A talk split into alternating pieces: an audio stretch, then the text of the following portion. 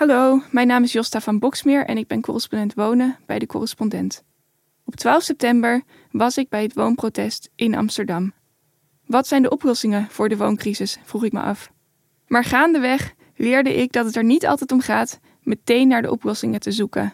Ik sloeg een belangrijke denkstap over, namelijk te kijken voor wie de woningen eigenlijk moeten zijn. Mensen boven markt. Mensen boven markt. Mensen boven markt. Mensen boven markt. Ik zie hoe iedereen die mijn pand heeft verlaten hun sociale huurwoning een koopwoning is gewonnen. Omdat ook de corporaties het niet kunnen veroorloven om sociale huur te blijven doen. Maar dat wonen eigenlijk een recht is, een basisrecht van iedereen, dat gegarandeerd zou moeten zijn voor iedereen.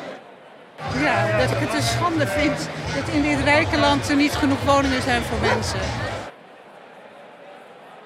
Aan de rand van het grote veld, daar waar de mensenmenigte iets dunner wordt, zit Emma van Riek. De 34-jarige heeft lange, rossige haren en felrode lippenstift. Jullie kunnen het niet zien, maar ik zit in een rolstoel. Ik ben 5,5 jaar geleden aangereden. En sindsdien eh, ben ik eigenlijk ja, dakloos. Ik heb wel een thuis, want ik heb de liefste moeder die er is. En nu een hele goede vriend. Maar doordat ik eh, niet goed kan werken, zit ik in een via. Dus een hypotheek zit er niet in. En ik ben al ingeschreven jaren, maar sociale huurwoningen zijn er niet. En ik heb geen aangepaste woning nodig, want ik kan af en toe lopen. Dus valletje tussen wal en schip al 5,5 jaar. Van Riek is een van de ongeveer 15.000 mensen die zo'n 2,5 week geleden aanwezig waren bij het woonprotest in het Westerpark in Amsterdam. De torenhoge huizenprijzen, het gebrek aan betaalbare huurwoningen, de verdubbeling van het aantal daklozen in 10 jaar tijd, het is te veel geworden. Ik ben er ook. Ik wil de verhalen horen van mensen die klem zijn komen te zitten op de woningmarkt. En ik wil weten wat er moet gebeuren om hun situatie te verbeteren. Ik zie het protest als iets hoopvols, een mogelijkheid om eindelijk iets te veranderen. Maar terwijl ik rondloop in het Westerpark, voel ik in plaats van hoop juist wanhoop opkomen. Frustratie ook. Natuurlijk, het is fantastisch dat er zoveel mensen zijn. Om me heen zie ik protestborden. Huizen voor mensen, niet voor winst. Wonen is een recht, geen privilege. En ik lust geen huisjesmelk. En de leus die de hele massa scandeert: mensen boven markt. Maar het protest roept ook veel vragen bij me op. Want wat betekent dat concreet? Mensen belangrijker maken dan de markt. Wie gaat dat doen? En hoe? In de dagen na het protest wil ik eigenlijk een reportage schrijven. Een stuk waarin de stemmen te horen zijn van de mensen die aanwezig waren bij de demonstratie en waarin ik vooruitkijk. Naar de volgende acties en naar wat er nu moet gebeuren. Maar het lukt me niet. Ik weet nog steeds niet wat er nodig is om de wooncrisis op te lossen. Een dag voor het protest had ik de vraag ook al gesteld aan Melissa Koutousis, een van de organisatoren. Ik ontmoette de 33-jarige in een oude loods die is verbouwd tot café-restaurant in Amsterdam-Noord. Op het voormalige industrieterrein verrijst over niet al te lange tijd een woonwijk met voornamelijk dure huurwoningen. Nu waren er mensen protestborden aan het schilderen. De, deze campagne is denk ik is een stappenplan.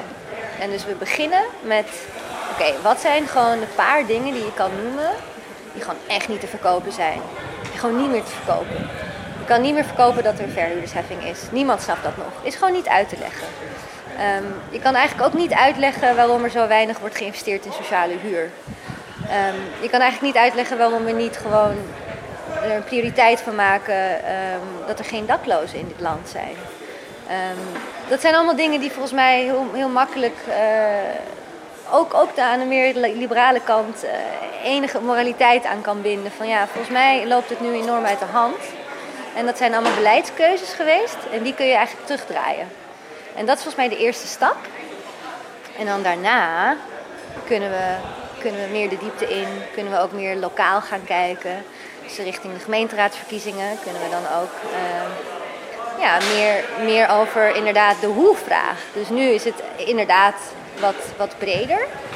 Uh, maar ik denk ook dat dat nodig was, omdat, omdat de discussie in, in Nederland alleen maar gaat over bouwen, bouwen, bouwen. Ik bedoel, wat de fuck is dat voor niveau? Uh, dus dat is denk ik ook waarom we waarom we dat hebben besloten. Van we gaan nu eerst eventjes duidelijk maken dat, dat er sprake is van wanbeleid. Ehm, dat dat eh, heeft gezorgd voor vererging van de wooncrisis. Eh, dat punt moet eerst gemaakt worden, dat, dat discours moet eerst veranderen. Ehm, en daarna kunnen we dan langzaam weer ook weer verdere stappen maken. En ondertussen proberen we de beweging te versterken en gaan we steeds meer samen optrekken. Een week na het protest in Amsterdam nemen de organisatoren met een manifest alvast een voorschot op mogelijke uitwegen uit de wooncrisis. Ze eisen onder andere een brede sociale huursector, waar ook mensen met een middeninkomen in terecht kunnen. Belastingmaatregelen die de koopprijzen opdrijven, zoals de hypotheekrenteaftrek, moeten worden afgeschaft. Het zijn maatregelen waar ik achter sta. Sterker nog, ik heb er in mijn artikelen zelf over geschreven. Maar toch is mijn ongeduld ook na het verschijnen van het manifest niet verdwenen. De eisen en voorstellen beslaan ieder een aspect van de woningnood. Ik mis een analyse van de dynamiek achter al die deelproblemen en een idee hoe die te veranderen. Hoeveel breder moet de sociale sector bijvoorbeeld worden? Wie gaat de huizen bouwen en beheren?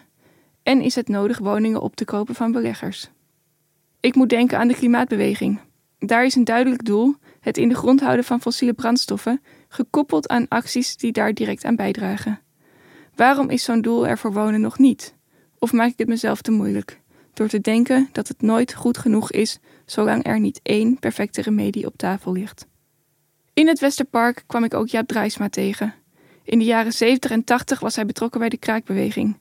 Nu stond hij wat achteraf. Zwarte kleding, het kale hoofd verborgen onder een petje, schouders licht gebogen.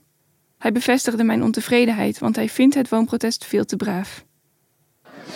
Er zit geen, uh, er zit geen agressie in, er zit, geen, uh, er zit geen, heel weinig pit in. Het is, uh, je wordt moe van al het gepraat en er zit heel weinig... Het,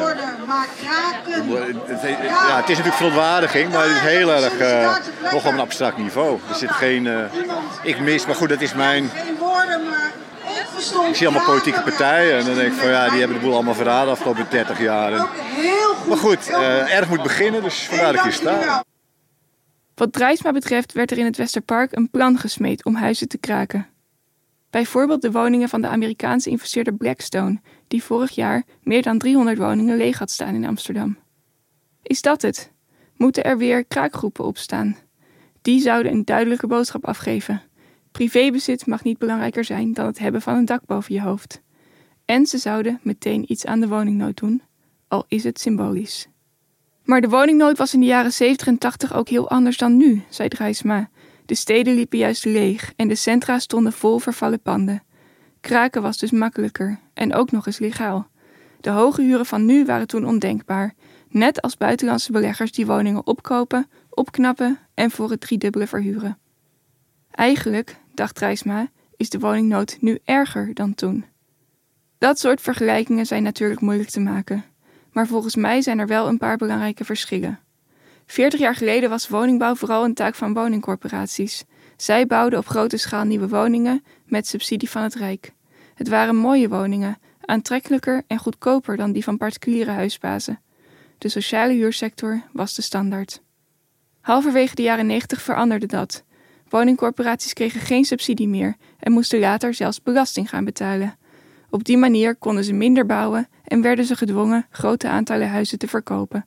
Het bouwen en verhuren van woningen werd meer en meer een taak van de markt. Ook de manier waarop we over wonen nadenken is de afgelopen decennia veranderd. Sociale huur is er nog voor een kleine groep, die voornamelijk uit mensen met een laag inkomen bestaat. De rest moet het zelf zien te rooien op de vrije markt. En wie geen goed huis kan betalen, is daar ook zelf verantwoordelijk voor. Dat het zo lang duurde voordat er een protest tegen de woningnood kwam, zegt volgens mij veel over de wooncrisis. Het probleem is zo geïndividualiseerd dat het wel heel erg moet zijn voordat mensen collectief actie ondernemen. Dus wat is de oplossing voor de wooncrisis van nu? Als ik anderhalve week na het protest een collega bel en haar mijn twijfels voorleg, begrijp ik het opeens. Het gaat er niet om de oplossing voor de wooncrisis te vinden. Sterker nog, die gaat er niet komen zolang we blijven hangen in de oplossingenmodus.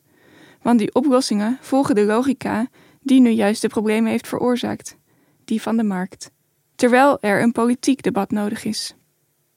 Ik denk terug aan alle mensen die ik in het Westerpark sprak.